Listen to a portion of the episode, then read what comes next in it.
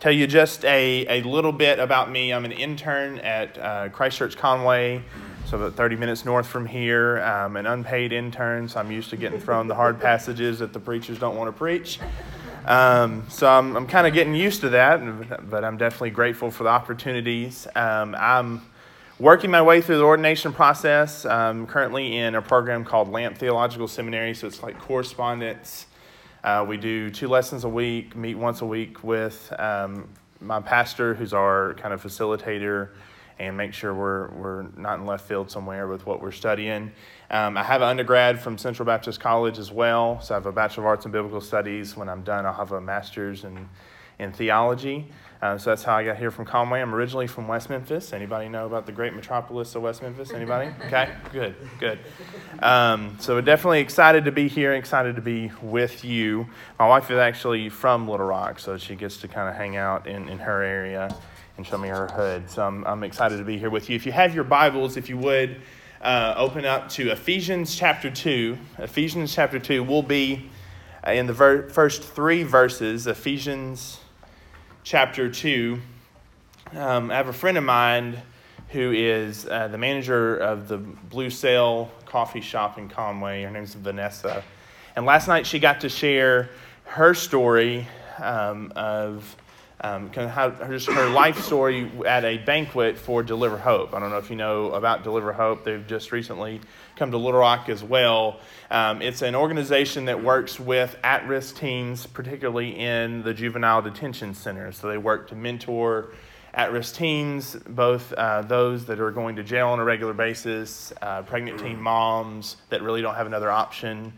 Fantastic organization. I would recommend it to you um, to do some research. Deliverhope.org is their website. Um, they have an annual banquet each year called the Dare to Dream Banquet.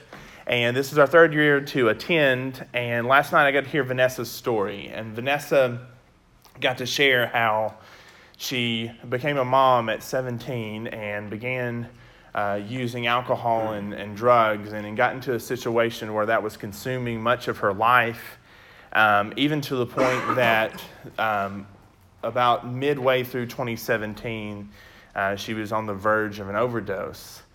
Um, and she said there, there arrived a moment where she realized I couldn't do that anymore, that I wanted to be a, a mom to Kaiden and I wanted to have life. And it had, had a moment where she understood that her identity wasn't there anymore, that her identity now was when, in what God had given her, this, this new mentor family that had become like a, a extra mom to her, a family that she had where she felt like she had a little sister and a little brother, and she was a part um, of a community, and that shaped everything about her. That she had to leave her former connections and identity because she couldn't live that life anymore, and she had to now identify with, as she put it, the family God had given her.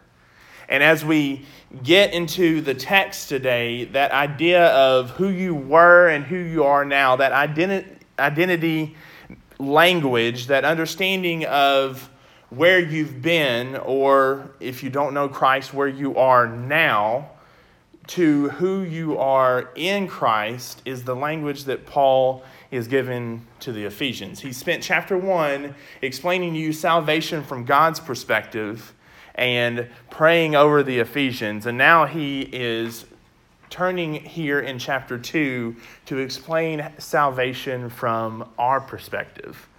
And so, as he begins in chapter 2, starting in verse 1, we're going to read 1 through 3, and then we'll pray.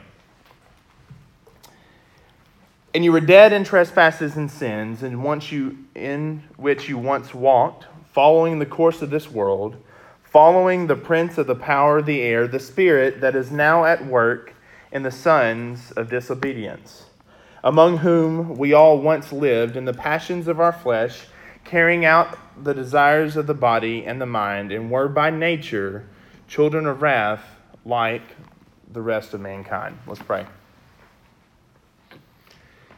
Father, we ask now that you would be glorified through the preaching portion of the worship service and that you would please um, give us your spirit to do the thing that I can't do.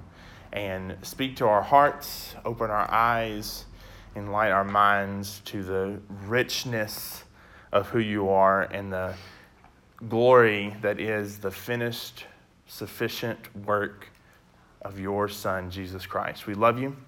It's in Jesus' name we pray. Amen.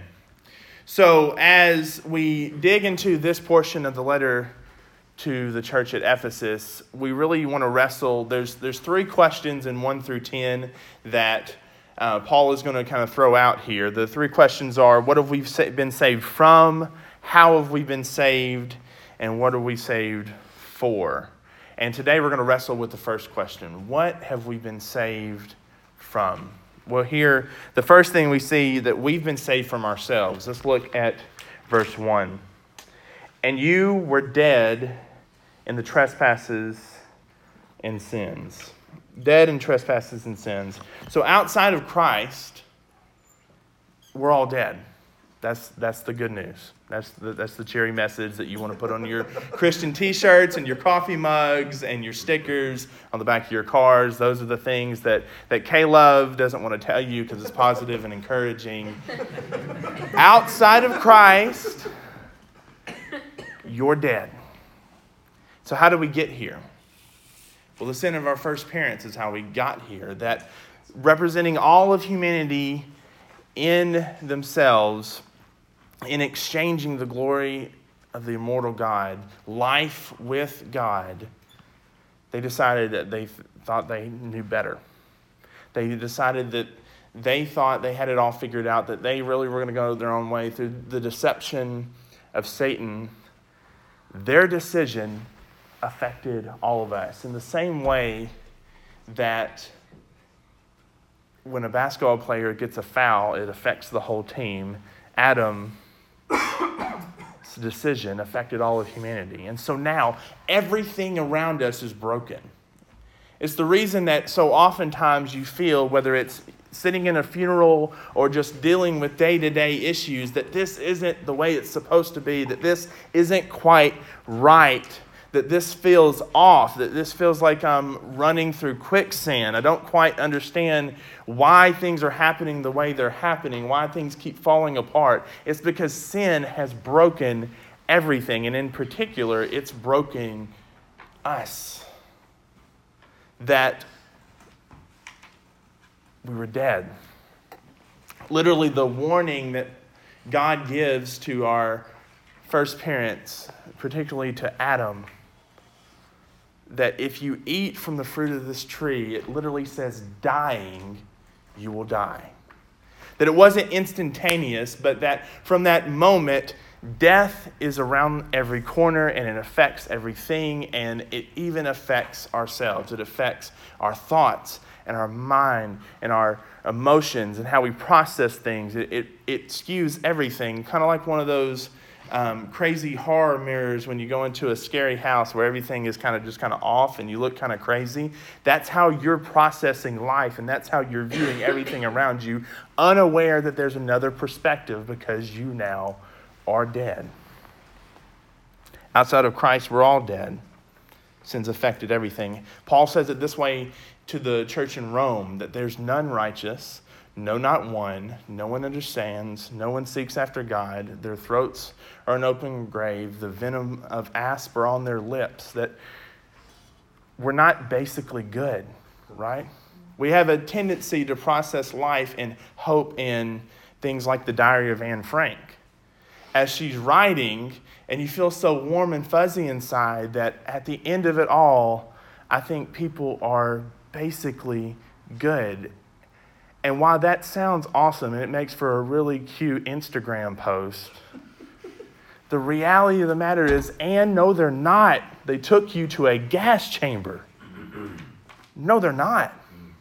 They're not basically good. We are inundated with all day long the reality that things aren't basically good.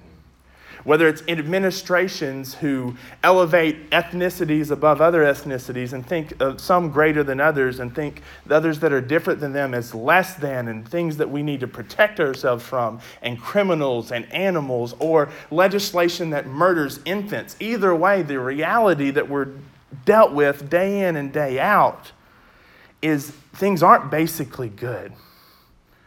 They're broken, and we need help, and we need rescue from ourselves. So, the reality is the first thing we were saved from in Christ is ourselves. And we have to understand who we were in order to live in light of who we are now. If we understand the reality of who we are as broken sinners, desperately in need of a Savior, then I can look at you when you tell me your brokenness, and you can look at me when I share my brokenness with you, and I don't, I'm not critical and I'm not, not judgmental. I get it. And at the end of the day, I can look at you and I can say, hey, we both need Jesus. Because that's the fear. The fear is, especially with Christians and especially in church, that I can't really tell these people how broken I am and how hopeless I feel and how lost I am. Because if I really told them about me, then they would not want to be with me anymore. But the reality is, brothers and sisters, friends and visitors, I'm just as broken as you are, and we desperately all need a Savior because we were dead in our trespasses and sins. So, first thing that we're saved from is ourselves. The second thing that we are saved from is the grip of Satan. Let's continue verse 2.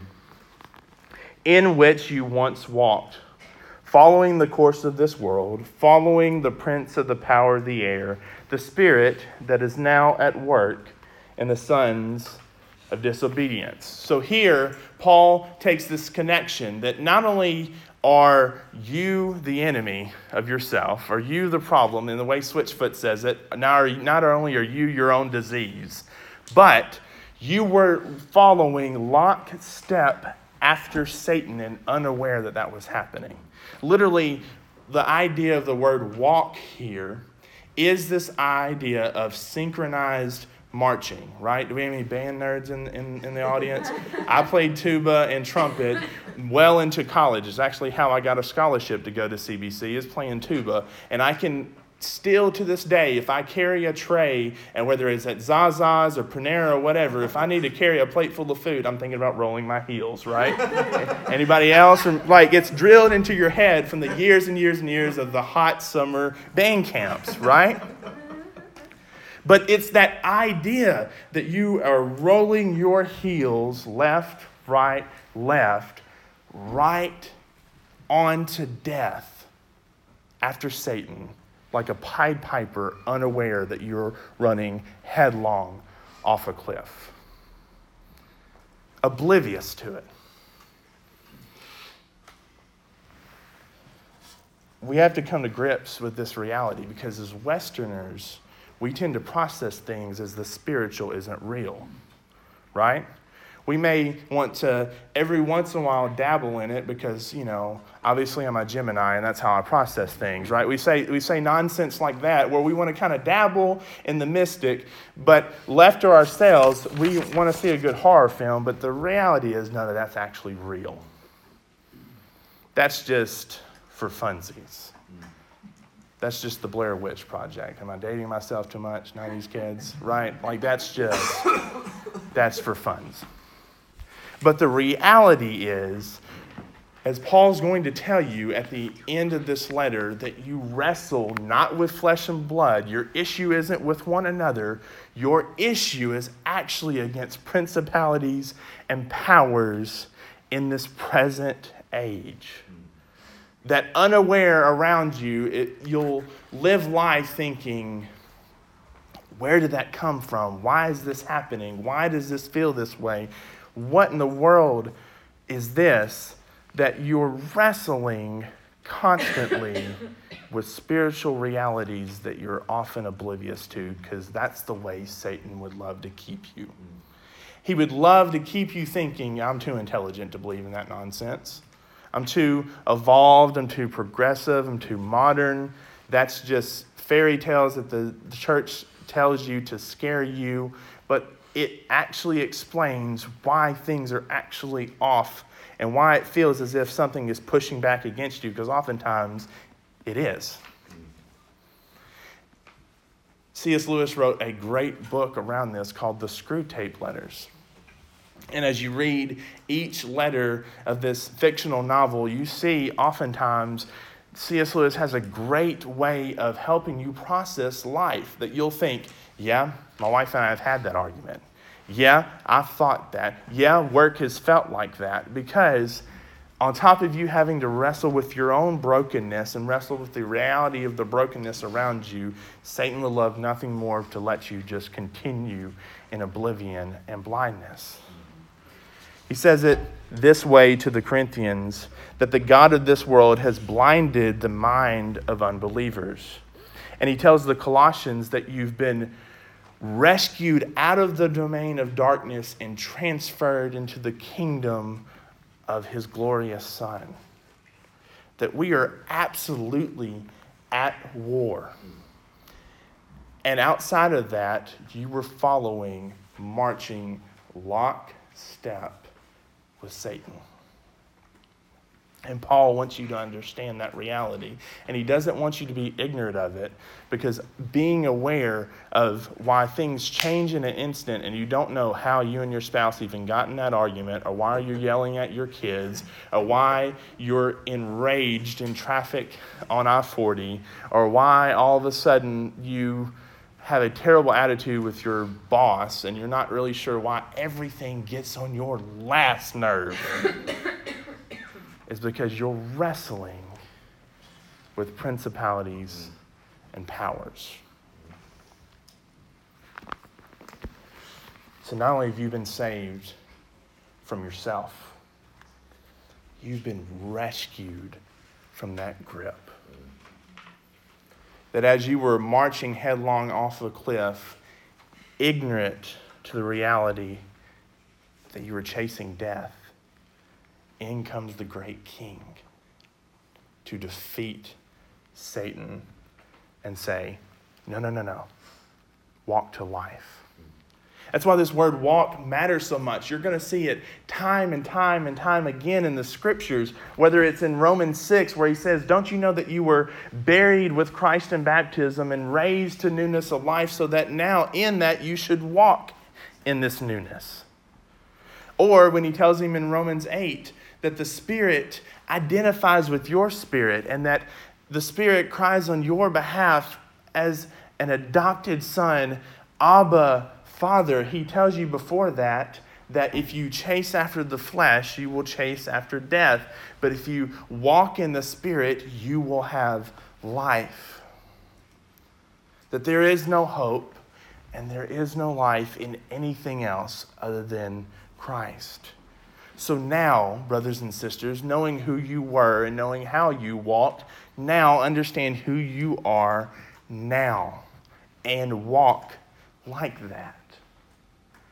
March lock step with the Spirit who will help you every step of the way to understand this, this book, to understand the world around you, to understand yourself. There's a reason that we start with a high view of God in this liturgy that it's in understanding who God is that you can really understand who you are.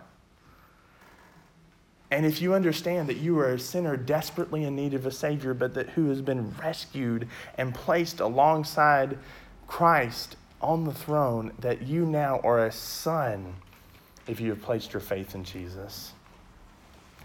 Walk now in that freedom. You're no longer bound. You're no longer blind. You're no longer marching to death. You have life. So, we've been saved from ourselves. We've been saved from the grip of Satan. But also, we've been saved from the wrath of God. Let's look continuing in verse 2, leading into verse 3. The spirit that is now at work in the sons of disobedience, verse 3, among whom we all once lived in the passions of our flesh, carrying out the desires of the body and the mind, and were by nature children of, ma- of wrath like the rest of mankind. Children of wrath.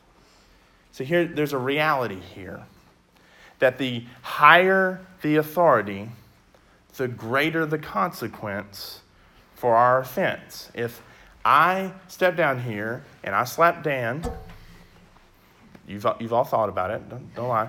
If I slap Dan, we're, we're fighting, right? Like, he's not just going to let me reach back and, and smack him.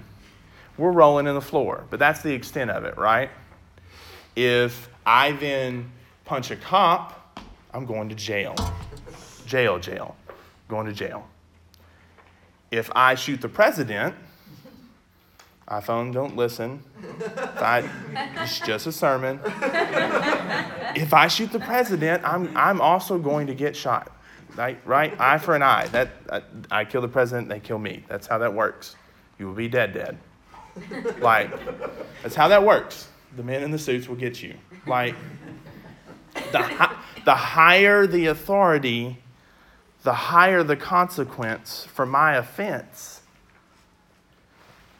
Our sin offended a holy and righteous God of the universe who has spoke the world into existence and like the children's song, he holds the world in his hand. Your and my sin offended that God who has to be just and has to punish sin. So if he is infinite, his wrath, therefore, is infinite. And he has to infinitely punish sin because he is the infinite authority of all things, the highest of everything. Therefore, the consequence is the greatest that it could possibly be. So, in a time where we tend to bristle against this idea of sin and brokenness and wrath and hell, you have to understand if he didn't punish it, he would be unjust. Mm. And if he didn't do something about it, he wouldn't be a God worth worshiping. But it's because he is infinite and holy and mighty and the creator of all things that his punishment for sin is holy and righteous and just and fierce and powerful and eternal because he is eternal. And guess what? Outside of Christ, this is what it says about us that we had a spirit leading us to disobedience, that we once lived after the passions of our flesh. That not only did we sin, we loved every minute of it. We loved running, running our own game. We loved our autonomy. We loved doing whatever we wanted to do and however we wanted to do it, and no one could tell us anything because it's our life, our choice, our everything. and the reality is that was going to do nothing but lead you to death and place you under the mighty wrath of God. And I would ask you if that's where you are now, how is that working out for you? Is it everything you would hope it would be, right? But in reality, it's probably leaving you hopeless. It's probably leaving you broken, and you really have too much pride to tell anybody about the emptiness you actually feel. But that is the holy wrath of God that is coming like a freight train. Because it is appointed for man to die. And after that, you will be placed before the creator of the universe and have to be held accountable for the very breath that he breathed into you. Verse 4, though. And I'm not going to get into Dan's sermon, I promise but God. That the good news of the gospel has to lead to the bad news of who you are first.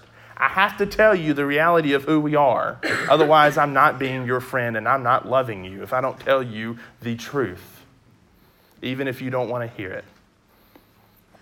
But the bad news of the gospel leads to the good news of the reality that that pure, fierce, heavy wrath of God that now rests on everyone who rejects Christ has been poured out on Jesus for everyone who finds their faith in him.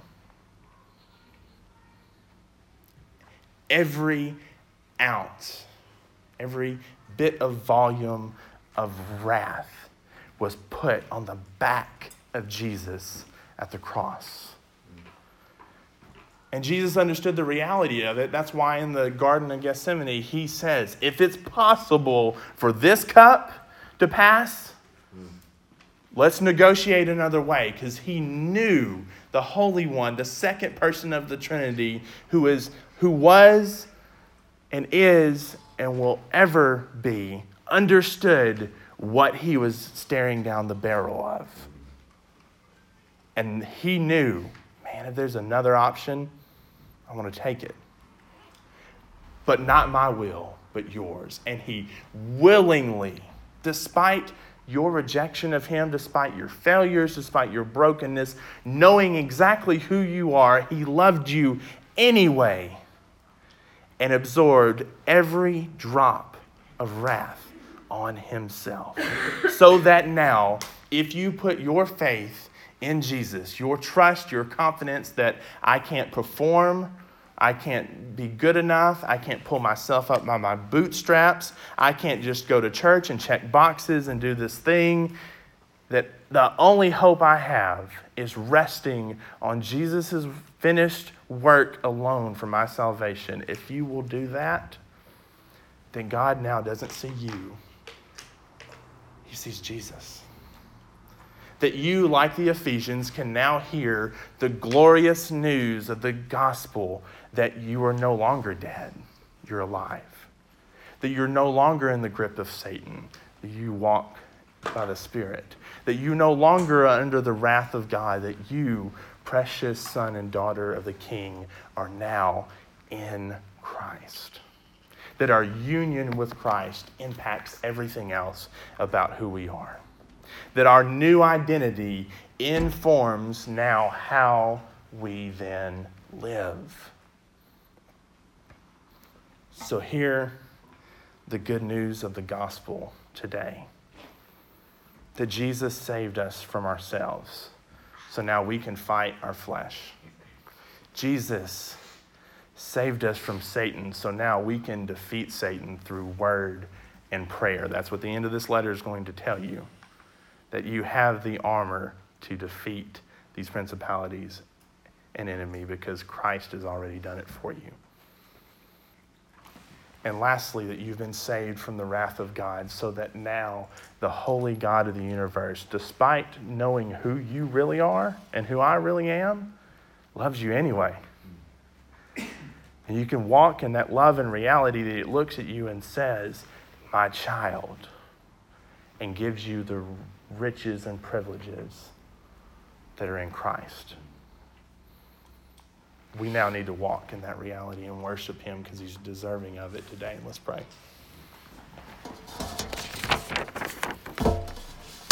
Father, we thank you for Jesus. And it's only through the finished work of Christ that we have any hope at all. We ask now you would please help us to meditate on this word, help, help it to dwell in us richly, and help us to process it and understand it and break it down and help it to be in our hearts and our minds. I ask that if there's anyone here that doesn't know you, that you would please, please, please rescue them from the domain of darkness and transfer them into the kingdom of your great Son. Father, we love you. It's in Jesus' name we pray. Amen.